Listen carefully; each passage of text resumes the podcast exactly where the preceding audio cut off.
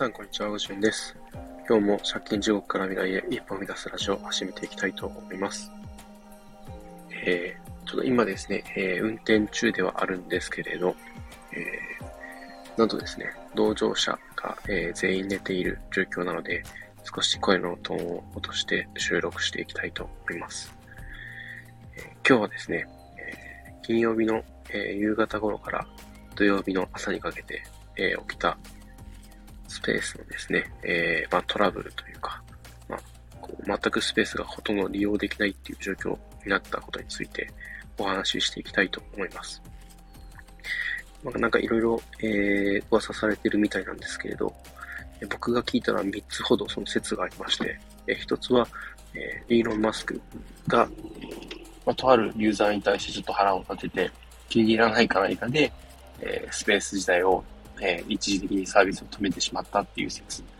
で、二つ目がですね、えー、なんかスペースを利用して、えー、リスナーさんたちと一緒にですね、なんかこう、危険な思想を広げようとしてる、こう危険な活動をしようとしてるっていう、こうそういう人を認知していて、えー、まあ、その活動を、えー、阻止するために、えー、スペース自体を止めたという説。で、個人的には一番これが有力なんじゃないかなと思うんですけど、えー、スペースを、え運用しているそのシステム自体にバグが残っていて、その修正をするために、こう、一時的に、えー、まあ、メンテナンスみたいな感じですね。えー、で、えスペースの、え利用自体を止めていった説ですね。まあ、こんな感じでいろいろあるんですけど、正直言って、え真偽は定かではありません。えあくまで噂です。で、えま今回、その理由はさておきですね、えーこう結構 Web3 関連の方たちっていうのは、こう、音声マーケティングといいますか、結構日常的に、こう、スペースがですね、こう、本当時間帯によっては、えー、3つも4つも下手すると10箇所以上で、えー、スペースが、えー、開かれていて、結構、本当に毎日のようにそれが当たり前って感じで、えスペースやられてますよね。そんな中で、えそのスペースが全く使えなかなくなってしまったっていう状況で、で、どうしようかなって僕も思ってたんですよね。結構毎朝、えー、いろんな方の、えスペースを聞きに行ってますし、で、まあ、夕方とかもですね、それこそ CNP のロードさんの、えー、話もそうですし、そういうのいろいろ聞いてたんですけど、それが全く使えないってなると、なかなかこう、大変だなっていうのは思ってたんです。でまあ、個人的には、まあ、こうした方がいいんじゃないって思ってたのは、えー、まあ、 stand.fm ですね。今、えー、こうして配信撮っている、えー、 stand.fm、もしくは、えー、 Discord が、えー、あるコミュニティであればですね、 Discord 内のボイスチャットを利用して、えー、まあ、スペースの代わりにするとかですね。まあ、あと、ちょっと正直これは、まあ、なんとも言えないんですけど、えー、インスタのライブ機能とか、YouTube の、まあ、ライブ機能とかですね。そういった、まあ、ライブ配信を利用するっていう感じですね。結果的に、えー、まあ、個人的にこう見ていて一番多かったのが、えー、まあ、スタンド FM の、えー、ライブ配信と、えー、 Discord のボイスチャットの機能ですね。その二つが多かったように思います。で、えー、これってこう、誰かが言い出したわけではないんですけれど、何かしらこう、代替案として、みんながそれぞれ考えて、で、まあ実際にそれを試して検証してってことでやっていて、で、朝の新桃さんとか、ナッツさんとかはスタンド FM で、シャックさんとかは、えー、 Discord の方でですね、えー、配信されておられました。で、こう、いつもと違った感じの配信で、えー、結構こう、配信者の人と、あとリスナーさんがですね、えー、コメントを通してこう、コミュニケーションにやり取りできるってことで、すごい新鮮だったんですね。で、すごい面白かったです。で、まあ、こういうことをですね、こう今回こう、まあ、SNS なると、本当に Web2 的な、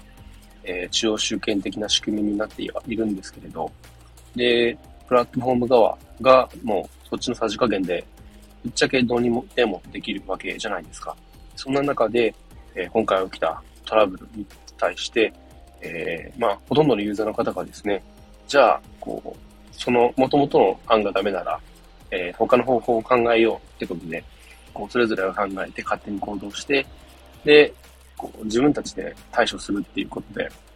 なんかこれすごい Web3 的だなっていうふうに思いました。結構もう本当にそれぞれが分散して、もう自律的に、えー、こう動いて、えー、なんとかこう、自分たちで対処して行動して進んでいくみたいな、それこそ自立分散って感じしますし、なんかこう、今までの、なんか、SNS とかだとあんまりこういうムーブっていうのは考えられなかったような気もするんですけれど、実際これが起きたってことは、なんかこう、なんだろう、すごい、そういう文化ができてきているっていうような感じもしますし、なんかこれは、なんか新しい発見だなっていうふうにも思いました。なかなかですね、こう、そうやって切り替えてっていうのは、今までのこう、なんだろうな、一般的な感じでは考えられなかったというか、なんかトラブルが起こると、プラットフォーム側を批判したりだとか、まあ結構攻撃するような、えー、発信とかコメントが増えるような傾向にあったと思うんですけど、全然そういうのなくてですね、まあ、なんかこう原因は何だろうっていう話はあったんですけれど、どっちかっていうとそれよりもですね、えー、ま、じゃあ次どうしようっていう、本当に建設的な、えー、動きというか考え方というか、そういうのが本当に多く見られて、で、今後もですね、こういうの増えていくと思うんですけれど、えー、本当自分たちが、えー、気づいてないところで、そういう文化とか考え方とかっていうのはすごい浸透してきてるなっていうふうに感じます。なので、えー、今後もですね、こういうとこ、えー、いろいろ気づきとかを発信したりとか、で、あとはですね、本当に、こう、なんかこうダメな問題とかいろいろ起きたらですね、まあ、自分たちで考えて、えー、まあ、能動的に動く、まあ、基本受け身っていうよりは、自分たちで動いた方が絶対、まあ、ためになるというか、それも一つの経験にもなりますし、何かしらこう、糧になるというか、プラスになっていくと思うので、